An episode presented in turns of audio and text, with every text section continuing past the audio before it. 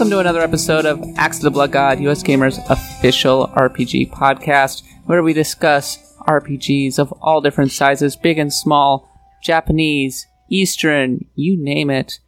That's because it's the genre that we love the most. And this week, we have our returning guest, Elliot Gay, our Japanese correspondent, who plays all of the import RPGs. He is here to talk to us about Persona 5, SMT Apocalypse, Super Robot Wars OG, The Moon Dwellers, and whatever else we can think about. Is there anything else that you've been playing, Elliot? Oh, I uh, I finished Tales of Berseria before I moved on to Persona Five. So Ah, all right. So maybe we'll get to that one too.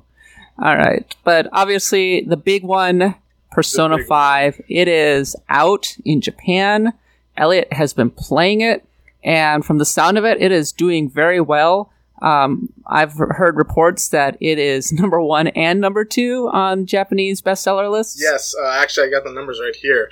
Um, between the PS4 version and the PlayStation 3 version, uh, its opening week it sold 337,767 copies, which is uh, the highest debut for any game in the series. Um, up until that point, I think uh, Persona 4 had been the highest first week at like 200,000, give or take. So this is combined. Combined, yes. That's still nothing to sneeze at. Uh, people might like look at 300,000 copies in Japan and go, eh, whatever. But this is the Japanese market where we're talking about, where uh, releases numbers are often measured in the tens of thousands uh, rather than the hundreds of thousands or millions. And any game that sells like a few hundred thousand copies is a rousing success. Yeah, and I think it's easy to forget too that Persona, for as much as it's caught fire in the last, you know, five to ten years, um, up until Persona three and four, and even with Persona three and four, it was a relatively uh, smaller RPG series. I mean, you talk about the Tales franchise that used to sell in the five hundred thousand to six hundred thousand range. Uh, Persona was like in the tier below that as far as numbers is concerned. So this is a, a huge jump for the series and kind of is a testament to how Atlus has nurtured the brand since they released Persona 4. Yeah, it really feels like it took off. Like it's always been kind of around, uh, going back to the old, well, Meg- Megami Tensei games and the fact that it was based on a Japanese novel and all that stuff. Yeah. But it really feels like the series has kind of gone to the next level since Persona 4.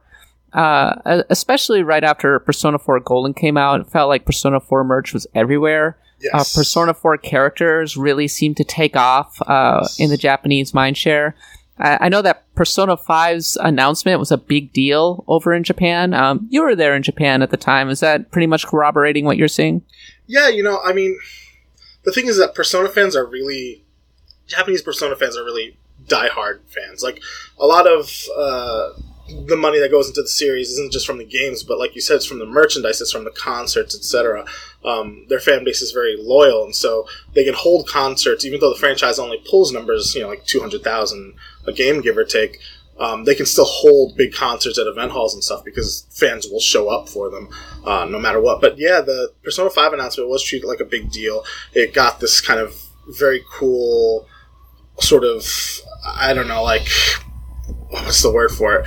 Um, fake staged uh, theft at like a concert where the Phantom Thief showed up and like stole the lights and stole all like the power. Oh, that's really cool. It was a huge deal, and I mean, a lot of uh, English speaking fans who watched these streams kind of felt lost or were annoyed by how much nothing would happen on them for hours on end.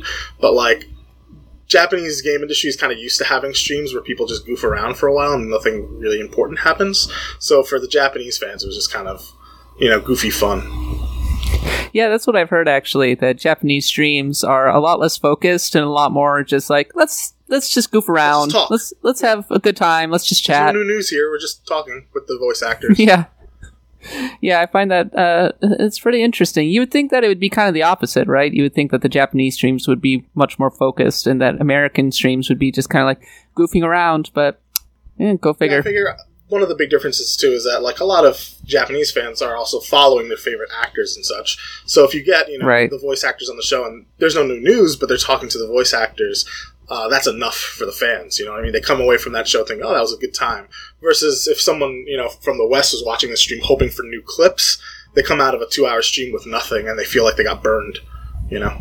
It makes me think of kind of the variety show slash Yes. Japanese television culture, where you just get these celebs hanging out on a show, Yeah. right? Because they're a celebrity and therefore people like them. And they'll.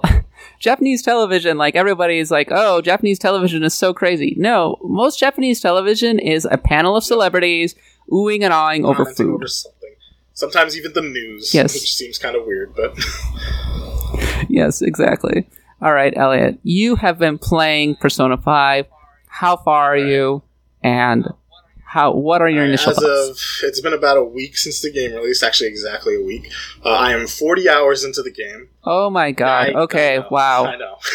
You've been like basically just playing it straight through. You've been going crazy you know. I didn't intend to. I don't play games like this normally. Um, in terms of like just sitting down and jamming it out, but since I got it on day one, I've just been sitting in front of it as often as I can. I mean, it's probably more than 40 hours because I've lost chunks of time due to party wipes and stuff. But um, yeah, I'm about 40 hours in. I just finished what is the third dungeon, and there is nothing even remotely close to the end in sight. oh man. Yeah, I heard this game is going to be 100 hours just for a basic playthrough. I don't feel like I'm halfway through. Oh my god. but that makes me so excited because I was sad to leave the world of Persona 4 Exactly, when I was done with it. So like I am really pumped to be playing Persona 5 and it sounds it makes me really happy to hear that like you are like 40 hours in and it sounds like you can't put it down. I can't honestly. If I wasn't recording this right now, I'd be playing more Persona Five instead of. oh my god. Now I'm just like it's coming in the mail for me tomorrow. So I'm just to I'm like really looking forward to playing it. All right. So tell me a bit about how the game is structured. Is it kind of so I I know that your so your character they're like in a reform school. Uh, it's once again kind of going through this the year in the same sense of Persona 4 and Persona 3.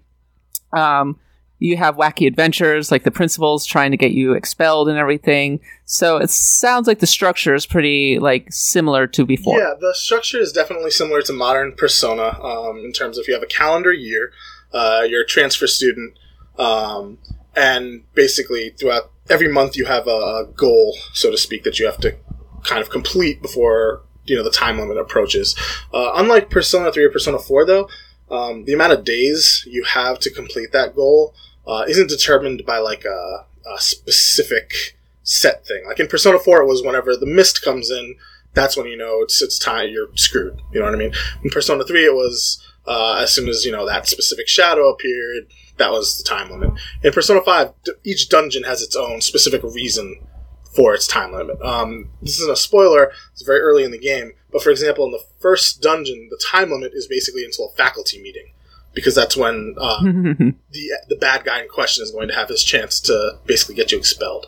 Um, and you know, it's funny describing that. It sort of sounds like goofy hijinks, but ironically, Persona Five uh, is easily the darkest of the modern Persona games, uh, and maybe even closer in tone to Persona Two uh, in terms of Ooh, interesting. so I know a lot of people like to talk about how Persona Three is, you know, very dark and kind of gritty, and I can see that in the sense that you know that they they use the guns to some of their personas, and visually it's very dark, and you know they're dealing with monsters and death and such. But it's all very based around supernatural elements. You know what I mean? The darkness of that game. Every character has a tragic backstory, but that tragic backstory is almost always related directly to something supernatural that happened. You know, the shadows.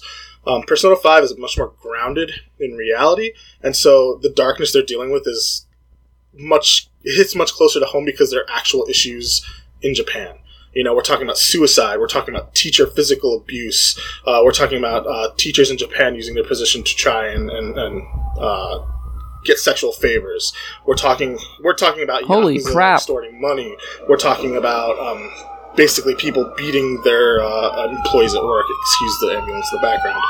Um, yeah, we're talking about very hard issues that don't actually have a supernatural slant until you get into the the, the gameplay element of the game, which is going into people's uh, consciousnesses and stealing their hearts, which essentially essentially uh, reforms them and forces them to confess to their crimes and owe up to what they did.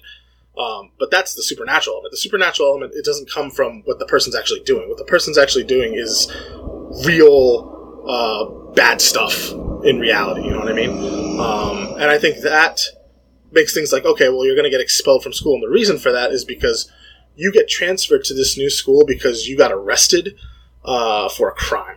I won't spoil what the crime is, but you did something and you got arrested for it and you got kicked out of school for it, and basically you're the shame of your area, and your parents just shipped you off because they don't want to deal with you. Uh, and so when you get to the school, everybody already Wow. hates you. The principal thinks you're a piece of garbage criminal. Your homeroom teacher in front of you talks about how she doesn't want to have to deal with you because you're just a punk kid. All the students are scared of you because they all heard rumors about how you got sent there because you're a criminal. Um, nobody wants to be your friend. The person you're staying with took you on because he's getting paid to do it, so he doesn't care. Um, so you're in a situation where you are absolutely just the outcast of society, and that's the theme of the game. Basically, is a group of people without a place to be, uh, without a home. You know what I mean? With no no real place where they're allowed to be and, and enjoy their lives. Um, and all the characters kind of tie into that thematically. Um, and that's of course tied to the, the villains in each arc, so to speak. Um, Very different from Persona 3 and 4, where the player character is always kind of the most popular kid in school and always seems to have just kind of a hold on everybody. you- Very you- charismatic. it's funny because he's still a silent protagonist, but because of the situation he's in, uh, he feels like he has more character right off the bat than Persona 3 or Persona 4's protagonist because they, they just sort of come into the scene as a blank slate. Uh, you're introduced to this guy as someone who got arrested for a crime he may or may not have committed, and now everybody hates him. You know, you're the super underdog in the situation. And even the the dialogue options you're given, you like you could play the game as a you know tough guy jerk if you wanted to, and it ties into you know what people's perceptions of you are. Um, but as a result, though, the way you meet the other characters also feels a little bit more organic. Um, in Persona 4, you know, you're all in the same homeroom. Your first three party members are all in the same classroom. Um, you're all classmates, so it just kind of comes together. But in Persona 5, like, nobody's friends with each other from the start. Like, people have barely talked to each other up until, you know, the point when you say something.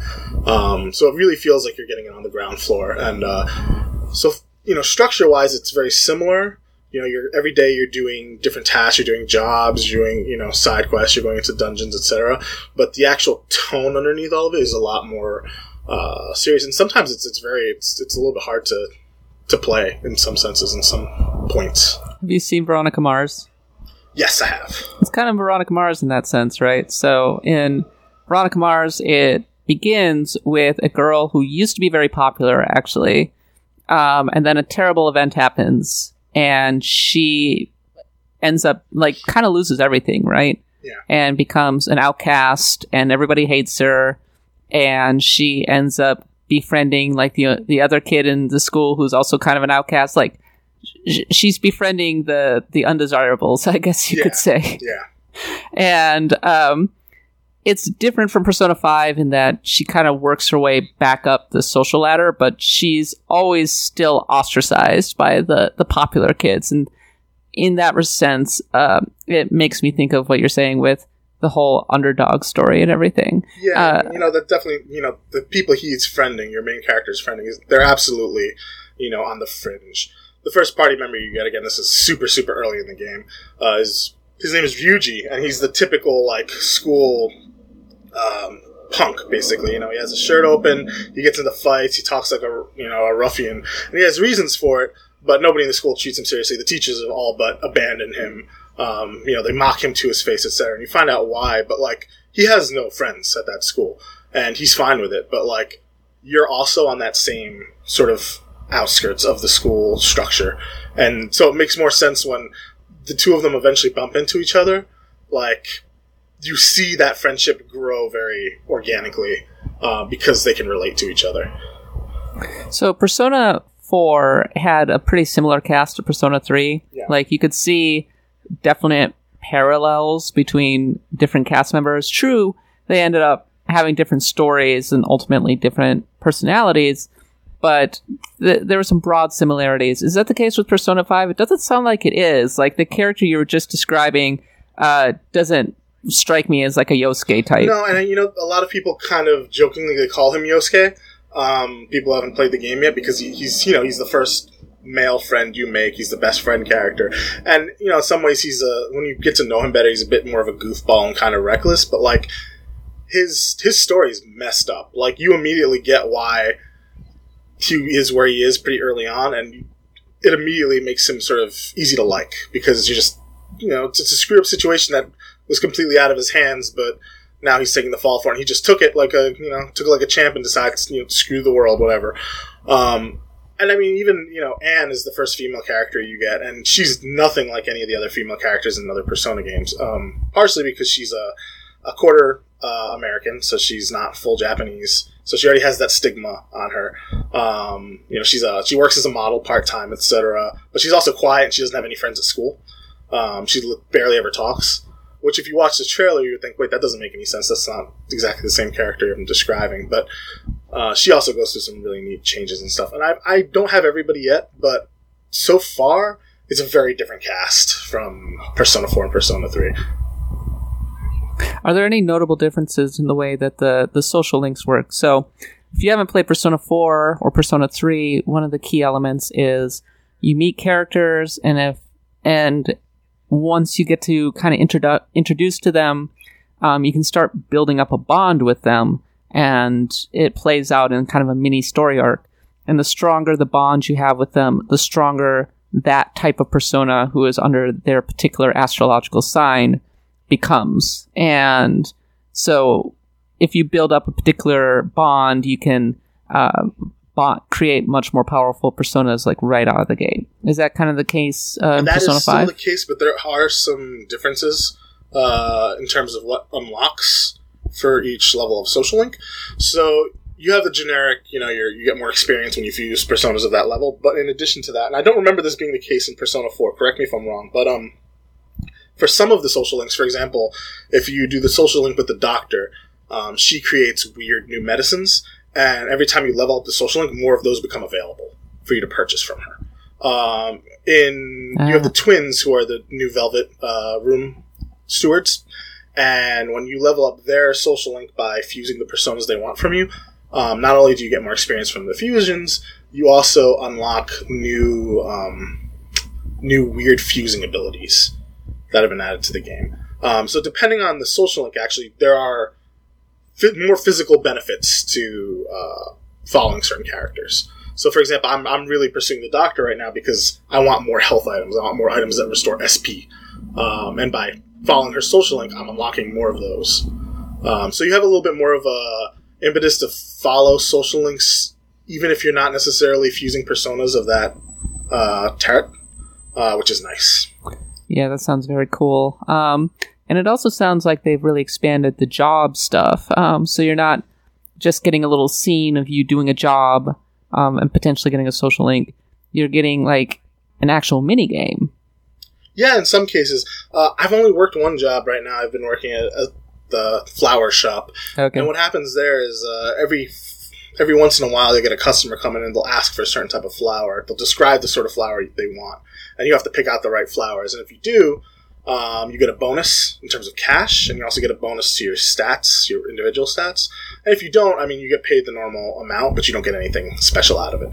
Um, so there are little things like that that make them more involved now. You know, you're actually paying more attention. They're not just little cutscenes. What about the uh, persona fusing? Is that different? Um, not that I can tell. I did just unlock something that that was, I think it's a persona strengthening. Uh, I don't know what that is. I haven't touched it yet. But generally speaking, fusions work the same way. Uh, you cannot uh, choose which skills are like inherited. It's still a random list, uh, which is kind of a bummer. But otherwise, it seems generally the same. Though there is a really great cutscene for when you fail uh, to fuse a persona. Um, that's just really morbid and kind of out there. But uh, yeah, Oh man, is it like the pig alien in uh, Galaxy Quest? it, it's it's something else. Let me tell you. Like the fusion animation is already pretty messed up because it involves sticking your personas into two guillotines to sacrifice Ugh. and to fuse them, and so the failed version is basically the twins taking it into their own hands to murder your personas. Wow, that's It's dark. It's pretty dark. It fits in with the whole you're in prison thing. That's interesting because uh, one of the main things about this game is that it moves back to Tokyo. And of course, Tokyo is kind of SMT's spiritual homeland, Yeah, right? Um, there's always been a very apocalyptic feel to the series. And Persona 3 and Persona 4 certainly had their dark moments, don't get me Oh, yeah. wrong.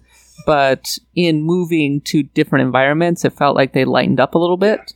Uh, so it fits that when it would move back to Tokyo, that it would suddenly get a lot darker. Yeah, you know, and the areas you can run around in, um, which are all based off of real areas in uh, Tokyo, um, you know, there's some areas that just look super nasty and kind of grungy, like the area that you live in.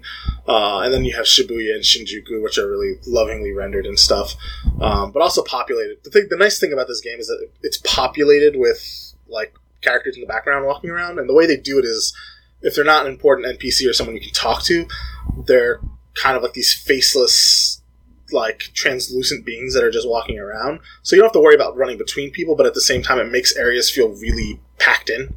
Like you feel like you're in a Tokyo area because you just see all these character models moving around everywhere all the time. Hmm. So I'm guessing Tokyo is a lot bigger than uh, the previous areas. Um, I'm not sure if it's bigger in terms of there are more areas, but the areas that are there are much larger than in Persona 4 and Persona 3.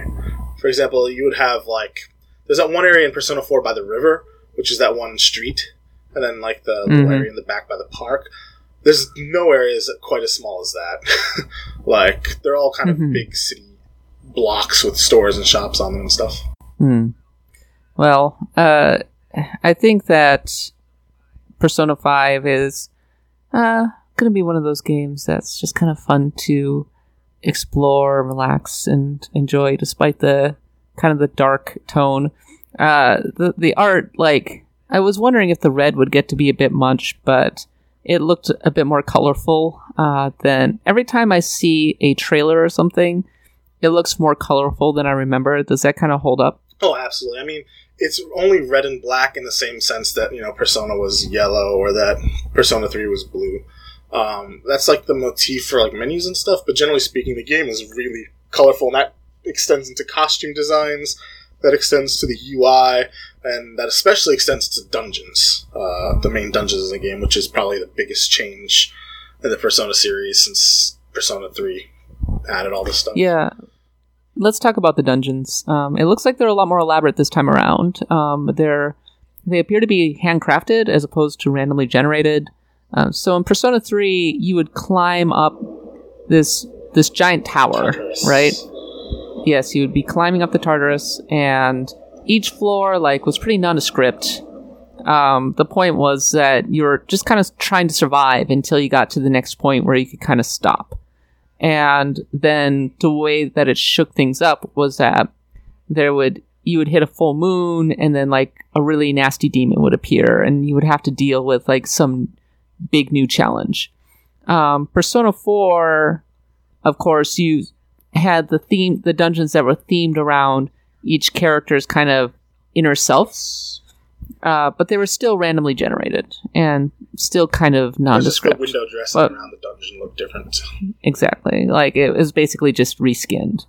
Uh, but Persona 5, it seems like has like puzzles and much more elaborate handcrafted dungeons. Is this kind of borne out in what you've been playing? Uh, absolutely. I would argue that um, I didn't realize that making the game focus around handcrafted dungeons would make such a big difference, but it, it makes all the difference in the world. Um, so I've only cleared three of them. I don't know how many there are in the game. Uh, I'll talk about the first one because it shows up a lot in trailers and stuff.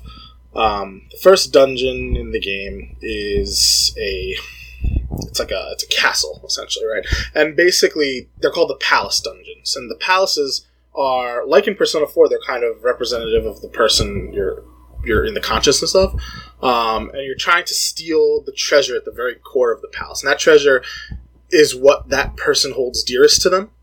Um, and by stealing it, you basically you can force the person to to the shadow to go back to the person and get them to confess to their deeds and reform as a person, become a better person, even though they're still guilty of all their crimes. At least you know they're in prison now, etc., etc., etc. But these palace dungeons are all, like you said, handcrafted. They're hand designed. Um, they have puzzles and gimmicks in them. Um, they have the way the shadows are generated now. They don't just pop up out of the ground out of nowhere. Um, they're on the map. They are designed after the theme of the the dungeon. So, for example, in the castle, they're guards. You see guards walking around, and they have set paths they walk, almost like a Metal Gear game. Uh, and that ties into the fact that you now have stealth options uh, where you can hide in corners of uh, walls and behind objects and stuff by pressing a button. And when you're in that position, enemies can't see you even if they're right in front of you. You're completely invisible to the naked eye. Um, and when you're in that position and an enemy walks by you, if you press circle again, you'll see it pop up on screen. You stealth attack the enemy, and that gives you a you know the the I guess you could say first hit. Um, so instead of just walking up behind them every single time, you can do this, and it's guaranteed. Um, and that also makes it a lot more interesting to watch how enemies move because when you're sort of low on health and low on SP and you absolutely need to get that chance hit, uh, you're much more stealthy about it. And the game makes it very easy for you to do that. But yeah, you also get puzzles. Um, you get things like riddles. Uh, the dungeons are sort of populated by things called safe rooms. Uh, when you find them, you can obviously you can save in them. You can check your progress in the dungeon. If you ask Morgana, who's your new guide, the cat character, uh, he will tell you about how far into the dungeon you are. Um, and also, while you're in that room, you can teleport to any other safe room that you've been to. So if you get you know three safe rooms into the dungeon, you're pretty deep in, but you need to back out. You don't have to run out. You just you press R one and you can teleport to any of those safe rooms or to the entrance of the dungeon. Um, and so you still go back into the dungeon like you did before, sort of pacing yourself, but you're almost a lot more inclined to try and do it in a couple days because they're these kind of set fun experiences and you kind of want to see what happens next. Um, the environments are really nice, like they're really well designed. I haven't had this much fun doing a dungeon in a JRPG in a really long time, actually. Uh, it's it's been fantastic. Oh, that is really good to hear. Uh, and the handcrafted dungeons sounds like a giant improvement. It's huge, yeah. And that really goes a long way to explaining why this game was in development for such a long time. Because, uh, like, creating those handcrafted dungeons could not have been easy, but I think that the effort is definitely going to end up being worth it. Yeah, you know, the interesting thing is that they have to be huge, too, because they have to last for, you know, a couple weeks' time in game. Um, but it's interesting that you, you mentioned how long it took to make this. I was reading an interview today uh, that Katsura Hashino, the producer, did with uh, I think it was Dengeki PlayStation, and they said that in 2011 when uh, the earthquake hit, Tohoku earthquake, they actually pretty much reset the game entirely. Whoa, uh, really? From scratch, yeah. Because at first there were, it was going to be a story about going on a journey, uh, kind of go like just sort of leaving your home and then and going out into like the open world and stuff, and, and sort of exploring who you are as a person. But after that earthquake, they start to rethink the themes and stuff, and they thought that a game about these sort of themes was more important right now. Um, and they ended up kind of scrapping a lot of what they had and going back to zero. They even explored making combat action, action based. Holy uh, crap! So turn based. Apparently, it didn't last very long because they realized they didn't have much experience with it and they didn't want to screw it up. But yeah, in 2011 there was a big change, and I know when Index was going through its uh, legal troubles due to its presence being criminals. Um, apparently, he also expressed uh, concern that at the time they weren't even sure the game was going to be released because of how you know the situation was with Index and Yakuza and all that crazy shit that was going down. Jesus. Yeah. Um, so fortunately, it's kind of a, a, minor miracle that the game turned out this like amazing piece of software that it did, at least at this point. It sounds like it sounds like the game went through some uh, trials to say the least, and the fact that they rebooted it um, after the earthquake uh, kind of explains its much darker and more apocalyptic feel. Yeah, and it also explains why it, it seems like it's it's a very introspective game. Like the game is about these characters kind of looking deep inside themselves and deep inside other people and trying to generally fix themselves, right? Like all the villains in this game so far are I could absolutely point to real criminal cases in Japan in the last 5 years where these exact sort of things have happened. Like the inspiration is super clear in some cases. Like there's one that is very clearly riffing off of that Japanese politician. I don't know if you ever saw the clip. The Japanese politician who was apologizing for having like extorted money and stuff. He just starts crying in the middle of his speech and he's drinking the water. And there's this huge thing on Japanese internet, memes everywhere, and there's very clearly something that's riffing on that in this. Um, that kind of caught me off guard, but it was also pretty funny too. Um, but it's definitely more tied to to social problems. Like I feel like a Japanese person play. It's a very Japanese game in a way that the others weren't. I was uh, talking to a localization friend of mine, Thomas Jane, and he was saying the same thing that like in some very like built-in ways, this is a Japanese game about very Japanese problems that speaks to Japanese people, and the localization is going to have a lot of work to do to try and, and fill in those gaps. Um, because otherwise, you miss some of the nuance that comes with like, okay, this is specifically about Japanese school structures and how oppressive they can be, and how parents turn a blind eye to like physical abuse for the sake of you know the greater good, et cetera, et cetera. Um, but yeah, no, it's definitely a darkened game, but it has its light moments for sure. Yeah, uh, well, one of the strengths of Atlus has always been that they've been able to accentuate the Japanese cultural aspects yeah. um, without making it feel alien to Westerners. Uh, and that's why I feel like it has resonated so strongly over yeah. here. Uh, but it also explains why it's not coming out until a few months after the Japanese release, because not only do they have like more than 100 hours worth of text to localize, it's it sounds like it is the most intense undertaking Atlus has ever taken on, Atlus USA has ever taken on. Um, they also have to do this like really intensive actual localization process. And if anybody starts talking about censorship, I will personally climb through the internet and like throttle them. oh my god! It's funny to me because this game doesn't really have much that would quote unquote require censoring to begin with. But like the other thing that that I really I I feel for the for the folks at Atlus is that like in addition to just text translation and localization, the the amount of stuff in the UI that they're gonna have to tinker with is oh god yes yes like every time I play the game I just think to myself thank god I don't work at Atlus right now because this would be hell on earth um the UI is so elaborate. Like every time I see that UI, I'm just like, oh my god, that is and I am not gorgeous. Staring at it, um, but the, the funny thing is, it's not just that it looks amazing and, and feels amazing. Um, there are actually like quality of life improvements that go along with it, like the combat system. I haven't seen a lot of people talking about it, but um, the menu system now, every single option on your combat ring is set to a, a face button. So square, circle, triangle, etc. Um, so like persona is triangle, attack is X, um, block is square or whatever. Like, and it makes it really just easy to, to pick what you want. Like, you're not cycling through things up and down with the D pad.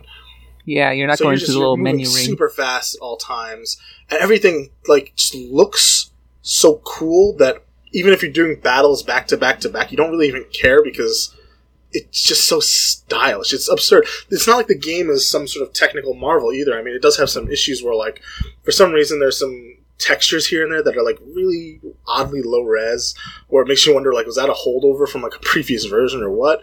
But like on the whole, just the arts. There's so much art in this game. It's absurd, and I mean that in the sense of like there's 2D art for like everything. There's like a nice 2D illustration for like the the battle victory screen, but on top of that, there's also this really elaborate animation of your characters getting up and heading to the next you know area after battle. There's all these different like context sensitive things that it just it seems absurd that a company like Atlus, which is not a AAA developer, they don't have that kind of manpower, they don't have that sort of money, like that they created this thing somehow without you know imploding the studio is almost like a minor miracle to me. Five years, five years after they rebooted the project. I mean, that's that is just crazy, and I really hope that it pays dividends for them. Uh, last couple things. Uh, thoughts on the battle system? Uh, so the battle system, like I said, the UI improves a lot of things. It makes it nice and fast. Uh, there are two big changes, or I guess return to form, depending on how you look at it. Uh, they've added guns back in the game, which was a Persona thing from Persona One and Persona Two, and also the SMT series.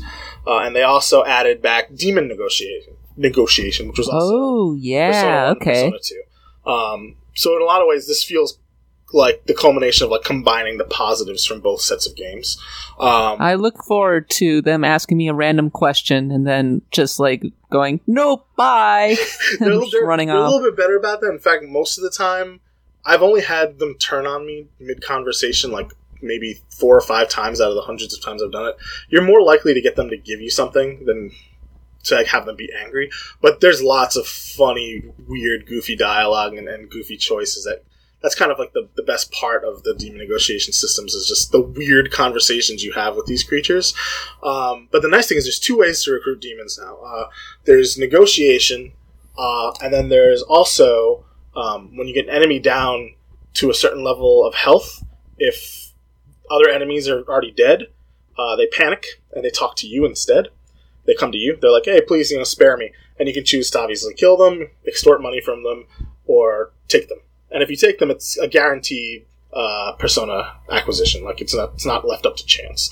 Um, and for a while, I thought it was kind of uh, it was a hard thing to do. But recently, uh, with certain demons that I'm not good with talking to, um, you can pretty much guarantee that they'll surrender to you uh, if you kill every other demon on the battlefield and get them down to like a sliver of health, uh, which is nice because just having options is good. Um, the other thing they had, like I said, was guns. Um, and each gun, each character has a different gun type: rifles, shotguns, etc. Um, they have a limited amount of bullets, so when you go into the dungeon, if you have 15 bullets, those are your 15 bullets for that dungeon run. When you leave and come back, you'll get more. Um, but they're basically they're a type of attack, so just like an SMT. Uh, some characters are weak, some demons are weak against them, some aren't. Um, but they're good for like creating opportunities for all out attacks. Uh, it's nice to have them back. It really, you feel like you have a lot of combat options. The other new thing they added was baton touch or baton touch, depending on how you pronounce it. Uh, when you hit an enemy in their weak spot, uh, you have the potential to baton touch to another character. Um, sometimes you get to choose them. Sometimes they're set because of the the character order. And when you do, it changes to that character's turn, and they'll be a little bit more powered up than beforehand. So, for example, you know, if I take down an enemy with ice and the remaining character, the remaining enemy is weak against lightning, I can switch to the lightning character using baton touch. They'll be more powerful and they'll be able to use the lightning attack to finish off the guy. Um, so it just it feels a lot more complex, but at the same time, it's very fast and it just feels good. All right, uh, last question, and I think this is one that a lot of people are kind of wondering: How long does it take from the time that you start the game for the first time and the first time that you actually kind of really get into the flow of the game? Like, how long does it take for this game to clear Okay, its throat? Uh, first time time Oh, from beginning to time where you touch the controller to move around is about ten minutes. okay. Um, no, I'm sorry. What am I talking about? Ten minutes. Uh, it's about five minutes before you're in battle and running around a dungeon. From start of game to you pick up the controller and you're fighting things. so it's not like Persona 4, in other words. No, uh, you're immediately the game starts in media res, um, and so you're probably 80 hours into the game at the very beginning of the game. Like everybody's already together. You're trying to break out of a casino. You get into some tutorial fights. You do some uh, tutorial stealth stuff.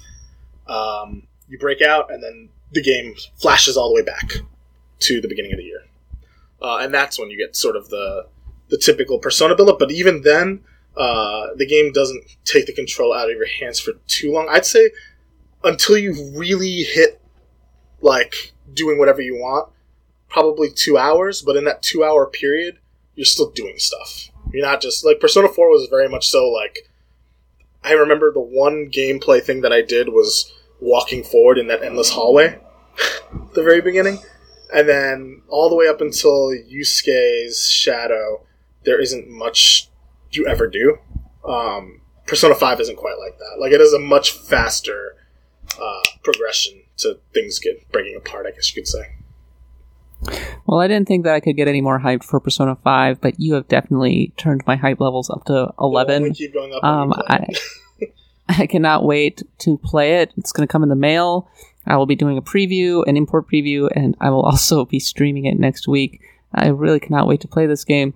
And I think the thing that I find really interesting um, when you're talking about the way that it's combining these SMT elements, I know that a lot of SMT fans, like hardcore SMT fans, in some ways have looked down their nose at the Persona series because it's a lot more accessible, a lot more, say, mainstream than your average SMT game.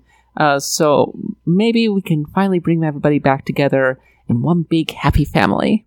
Yeah, you know, I would hope so, but I feel like it also sometimes goes both ways. Like, you have some Persona fans who look at SMTs like, why doesn't this have social links? And then you have the SMT fans who are like, "Ah, I don't want social links in my game. Uh. And it's like, guys, we should be happy. You know why? Because Atlus is making not just Persona or not just SMT, they're making both. like, it's actually a pretty good time to be a fan of either of these right now. I absolutely agree.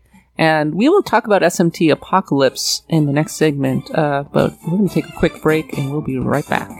Try to run me through. Hold on. Think again. Don't you know what you're starting? But sure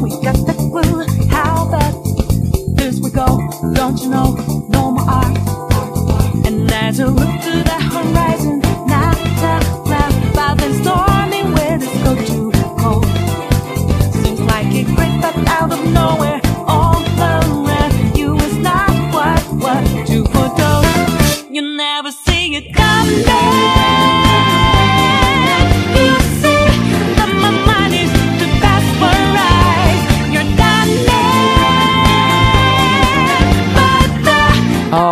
back. Uh, we are going to continue to talk about SMT Apocalypse, which I'm not actually sure if it's out yet. I, I know that Jeremy has been playing it for seemingly months at this point because we got our copy, we got codes for that game like a long time Yeah, ago. They, they sent those out early. which is great and all. Um, it- it's kind of it's funny because Persona Five is being hyped to the moon, but SMT Four, you know, in, in some ways, is despite being the a numbered sequel to the series, has been kind of taking a back seat a little bit. But SMT Apocalypse, uh, kind of a spin-off slash I, I don't know, almost like a side story uh, from SMT4, even though it picks up after SMT4.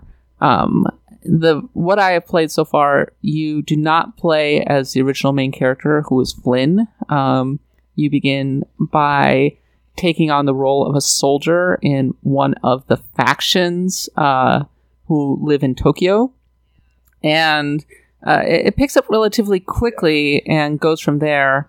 Um, Elliot, you have played SMT Apocalypse. What are your thoughts? Yeah, I, uh, I cleared it back when it released in February in Japan. Um, I really liked Shin Megami Tensei 4. Uh, I liked I liked 3 a lot. I like Nocturne a lot, but I'm a I'm a big fan of SMT 1 and 2, uh, especially the tone of 2. Uh, that weird kind of 80s sci-fi horror vibe that it had going on. Uh, so 4 really appealed to me, and when I saw, you know, the trailer for Apocalypse, which really looked like it was kind of digging deep into that sci-fi horror weirdness that 4 had going on, I was all about it. Um, I, I played through the game pretty much straight without stopping to play other stuff.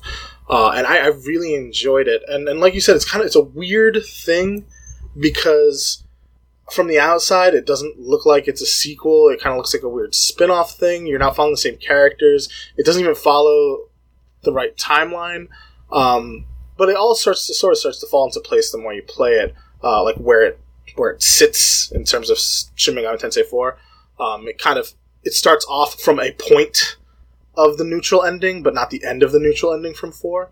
It kind of replaces uh, the back half of the neutral path. Um, in some ways, it kind of feels like this is for that team. This is kind of like okay, well, this is the canonical uh, neutral path. Like you switch characters, but this is this is what's supposed to happen long. Because I felt like that was the, one of the weakest parts of four was that uh, the neutral path and the neutral ending really felt kind of rushed. Um, so this actually fixed a lot of my problems with that. Uh, you know, the biggest problem with the game, honestly, and I say problem, but it didn't actually bother me that much, is that yeah, it reuses a lot of uh, assets, it reuses a lot of locations, etc. Um, but I also feel like Atlus is kind of known for doing that when it comes to their 3D games.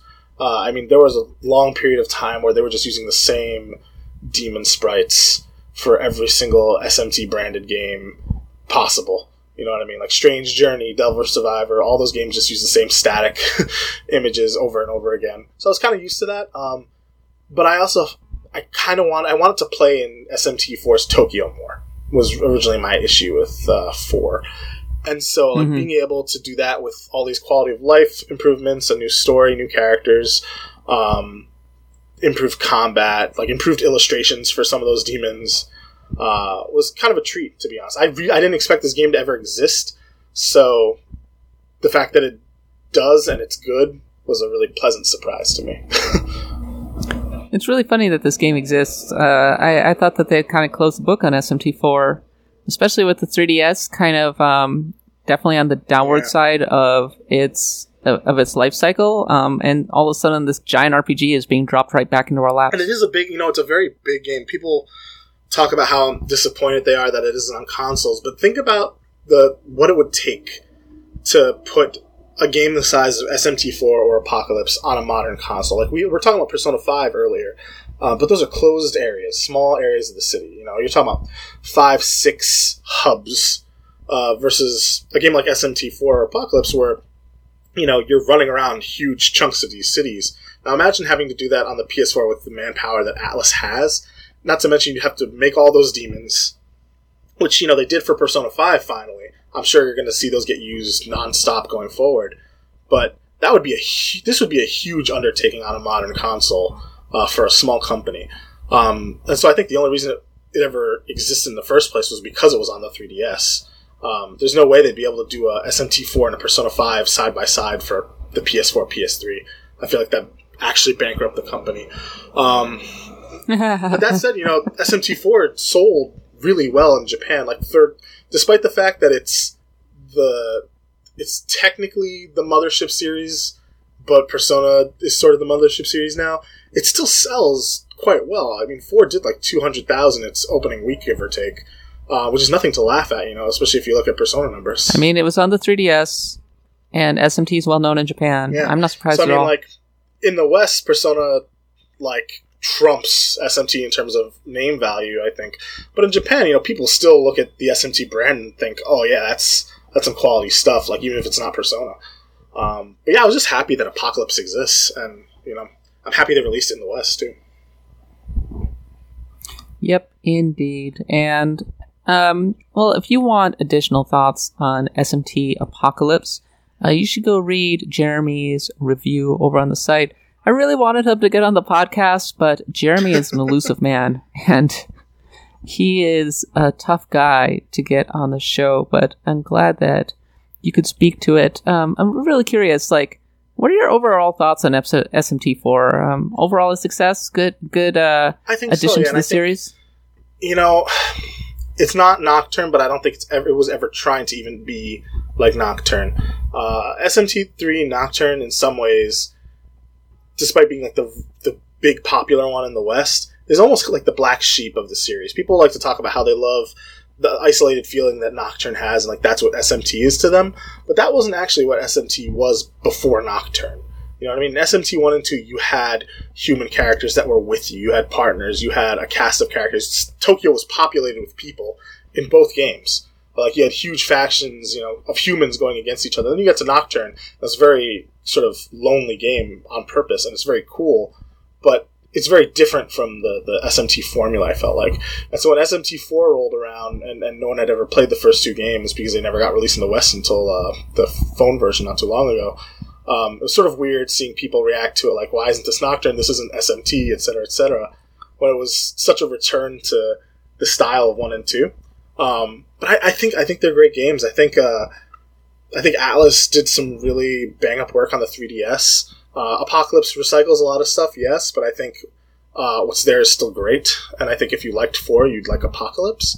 And if you didn't like four for things like the map, the Tokyo map, which was confusing, Oh, which was God, I hated that especially stupid if you didn't map. have Tokyo memorized, um, you know, Apocalypse fixes that.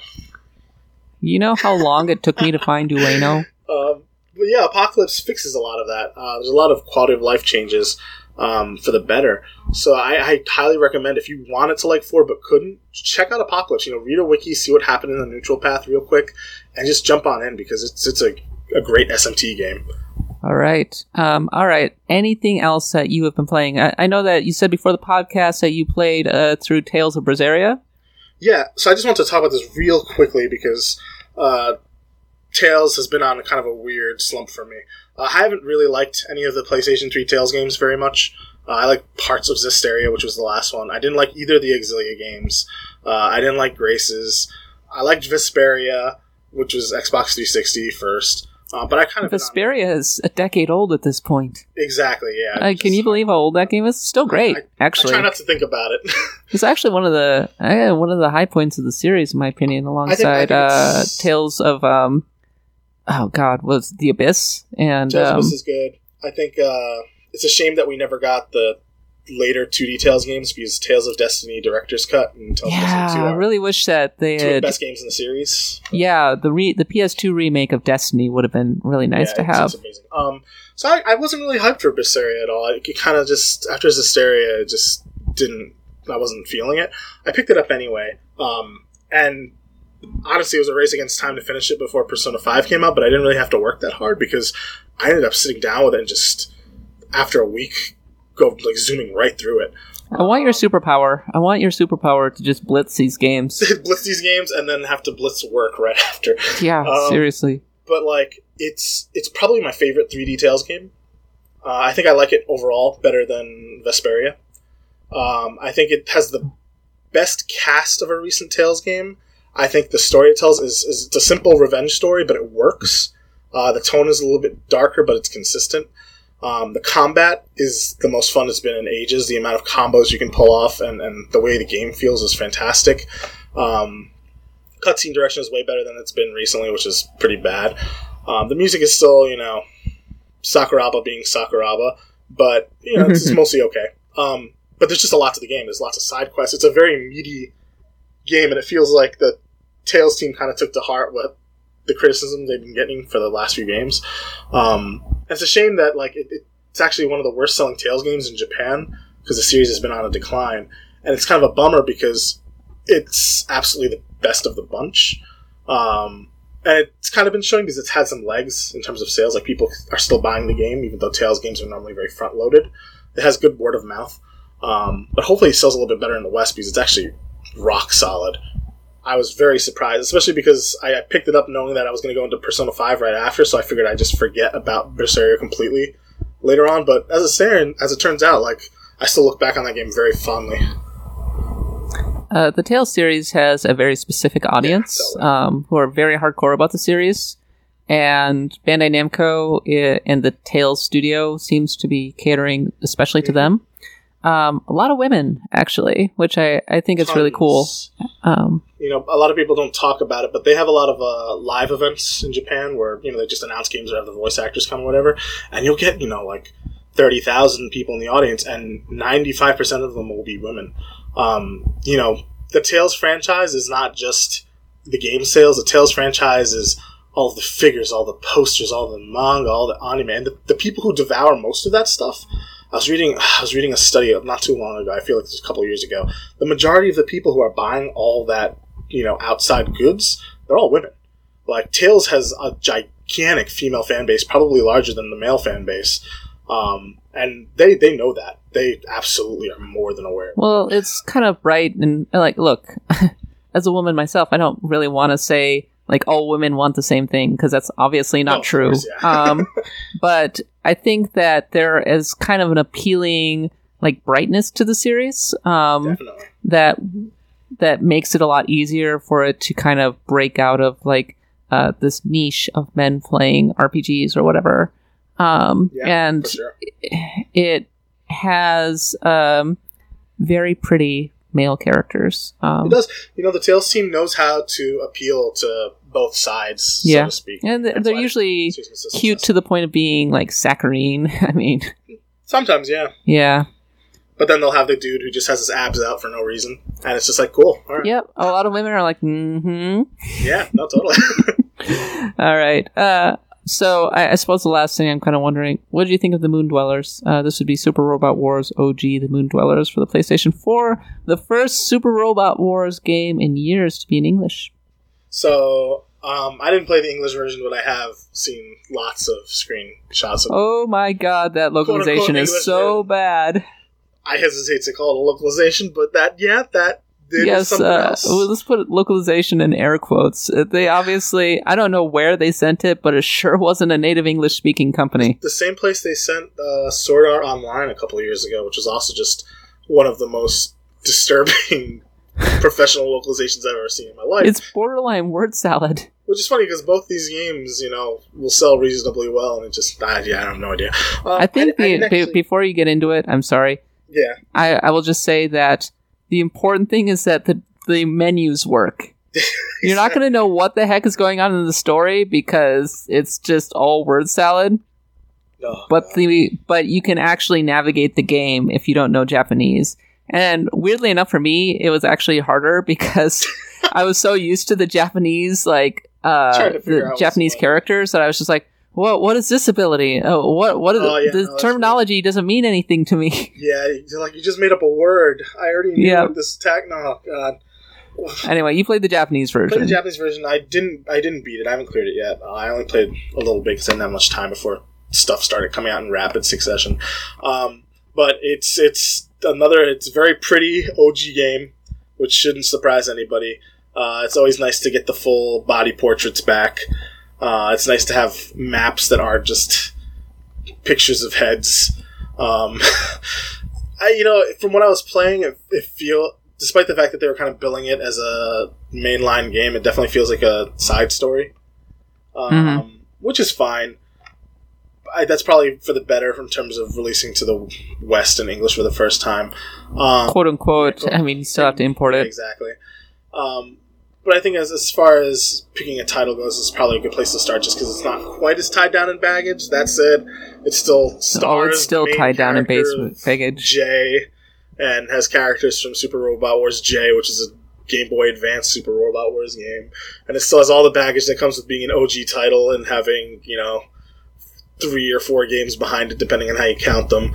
Um, you know, it seems, it seems solid. Didn't seem as good as uh, the last one on the PS3, but in terms of like Mhm. a interim game, I was definitely having fun with it. It's just beautiful, you know. Yeah. I haven't played as much as I would have liked, which is why I haven't written about it. Um, I did stream it though. Um, are you excited for SD Gundam G Generation Genesis? So I've never played a. I remember you were telling me about G Generation uh, a few podcasts prior to this, and I I still haven't played a G Generation game, so I've been looking into like trailers and stuff, and like it, it the style just reminds me a lot of Super Robot Wars, um, which is a positive. So but it's different But in it's a lot of yeah. respects because you don't have a full on campaign for the most part. You're playing kind of greatest hits from the different shows. I, I don't I don't know like the, And then you're also like the main goal of the game is basically to build up a squad of all of your favorite robots. And you start out with the very basic versions. Um, but as you progress, you like grind more money, you level up, you um uh, it, what's interesting is it's interesting to figure out how to get the robots that you actually want because you have to have some knowledge of how the the, the suits progress in the different Yeah. shows in order to get hold of them. So you'll be like, because you evolve Okay. them, right? Like you get them to a certain level, and then you can like level them up, or you can evolve them to the next level suit. Um, and it might be like a modified version or whatever. Like you would start out with like the basic Gouf, and then you would. That's how you would move up to the Gouf Okay. custom, right? And the Gouf custom can become other stuff. And there are like nine different types of the original like. Gundam. Uh, and so you kind of like you try to find families of mobile suits from different shows, and that's how you unlock other ones. Um, and sometimes you can just exchange it.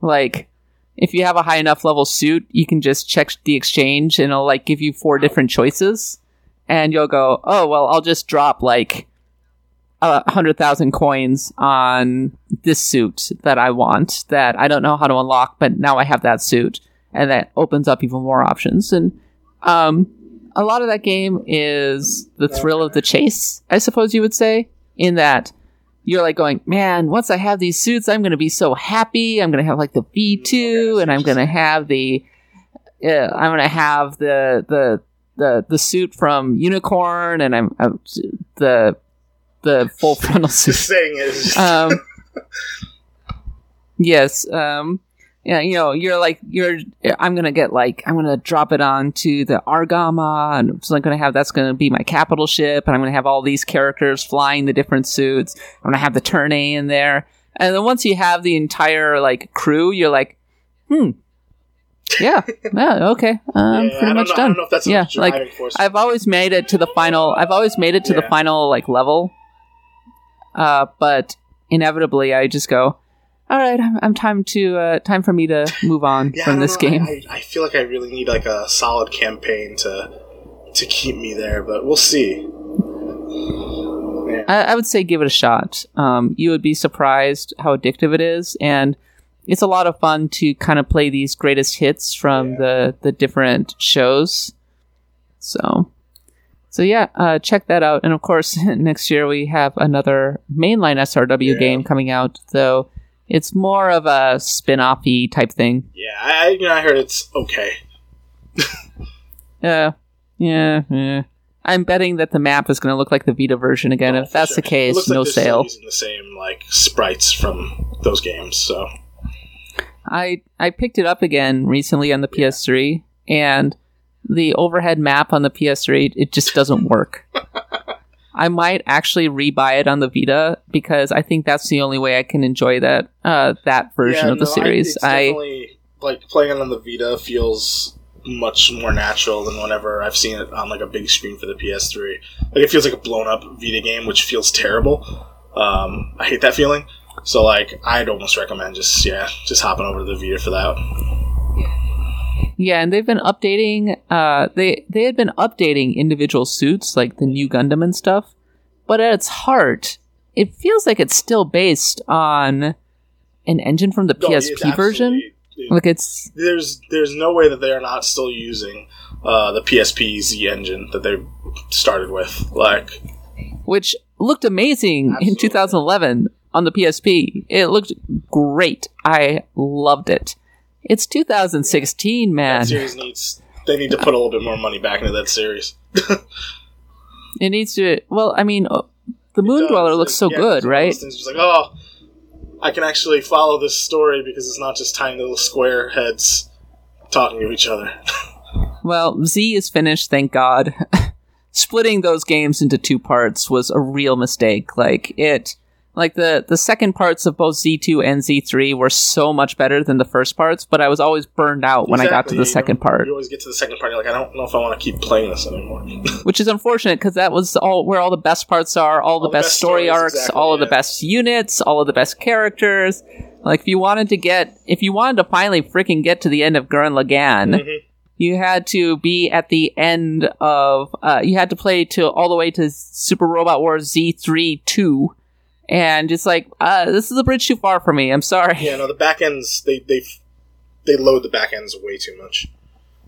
Yeah, a little too much. I I hope that whenever I'm sure they're going to start a new arc probably on like the PS4 or something. Uh, which by the way, new Gundam versus Oh, Gundam yes. on the PS4. Yes, Can you believe that? so that? excited. Next generation starting on console. Man, that says a lot about arcade the state of arcades in Japan right Oh, now. I'm so excited for that. That was like the bombshell they dropped at TGS that like seven people got really excited for in the West, and everybody else was just like, "Oh, another dumb Gundam game." And meanwhile, I, I don't Twitter think people screaming. really understand the significance of this. Like, It's a huge like that's not like another dumb. No, Gundam game. absolutely that's not. Like, that's a that's huge. uh, Gundam Versus is a big deal in in the East, and God, yeah. it has traditionally been an arcade series. And I'm sorry, this is straying way beyond the scope of an RPG podcast, but it's Gundam. Gundam always finds its way. yes, Gundam always finds its way, and. It looked like the series was going to be arcade only for the fore- foreseeable future, but I guess the online connections just didn't work out for them, and they're just like, nope, time to go console. Well, I know they're saying that like this is going to be strictly console, a console series, and they're going to keep doing the arcade series separate. And I think they're going to have just two different series running parallel. That way, they don't have to worry Hey, about like. Bandai Namco, release this one in the West for God's sake. I th- I think I th- honestly I think this is part of it too. Is that they Hmm. they can start fresh and and sort of look at the roster, take another look at the roster, and then see you know how licensing and stuff like that is going to work. Because I mean, Bandai Namco literally releases everything now in the West, even the most like absurd tiny anime game. Like they released, I want to say a few months ago, this like action RPG for the Vita called uh, called like the Asterisk War, which is based on this like light novel anime that like not that many people watched, but they still released and quote unquote localized the game and put it out digitally for the Vita. Like, Yeah, they also released No that horrible that. versus game for the Vita. yeah, you know, like with the that said, that versus game got a lot better through patches. Um, Oh yeah, Oh yeah, they, they patched in like actual arcade modes. They patched in like fifteen free suits. oh uh, a bunch of different new modes. It still has no online, but now it's actually a versus game. I have a code. I need to play this thing. Definitely uh, up do all the updates and like you know it's it's fun for having a, a, a versus game on your uh, console. You can't play with anybody else unless you know they have it. But like if you just want to get into a couple matches real quick, it's perfect now. All right, so with that, I think that it is time to call it quits on this episode of Axe of the Blood God, which is a USgamer podcast. We usually talk about RPGs, but when I get Elliot on here, I, I just got to get my Gundam on, as it were. Uh, you can find us on iTunes, Stitcher, iHeartRadio, and various other podcast outlets. Um, you can follow me on Twitter at the underscore kappa. You should go if you enjoyed Elliot's conversations. You can see him talk about Japanese games on Twitter at Ryoga Saotome. Um, I believe that's spelled R O R Y O U G A S A O T O M E. So yeah, go check him out. And are, are you still blogging? Uh, I still blog every now and then. I stream a lot now. I don't blog as much because this work takes up all my time. But Oh, wh- where do you stream? What's, uh, what's your Twitch channel? Twitch.tv slash Elliot Ryo. That's E L L I O T R Y O. Yeah, go subscribe to him. All Japanese games all the time. Yeah, exactly. If you if you want to see the Persona Five in action and get some serious spoilers, there you go. Right. Exactly. Um, and of course, uh, follow our streams too at twitch.tv slash usgamernet. Make sure to subscribe to us. And, uh, well, you know, whenever we start streaming, usually stream at least twice a week, uh, you will know about it. And of course, we export all of our streams to YouTube at US usgamernet. Uh, follow us on all of the social medias, like us on Facebook, USgamer, uh, also on the Twitter at USGamerNet. Um, and uh, please go and subscribe to our flagship podcast, From Us to You, where this week we talked about Destiny Rise of Iron, a game that I have boycotted for this uh, podcast because I don't want to talk about a co op shooter. Uh, that's just how it is. Like I, I'm putting my foot down. Gosh darn it! I know that it has RPG stuff. It's it at its heart. It goes down with the MMORPG genre, but I just cannot get into this series, and I'm just like, you know what? I'm not going to force it. Seems fair to me. I- I'm not going to force it. Let's let's just talk about some Persona Five I here. ain't damn down for that. all right, uh, all right. so uh, this has been another episode of Axe of Blood God. I've been Kat Bailey, and for Elliot, thanks so much for coming on the show as always. And until next time, happy adventuring.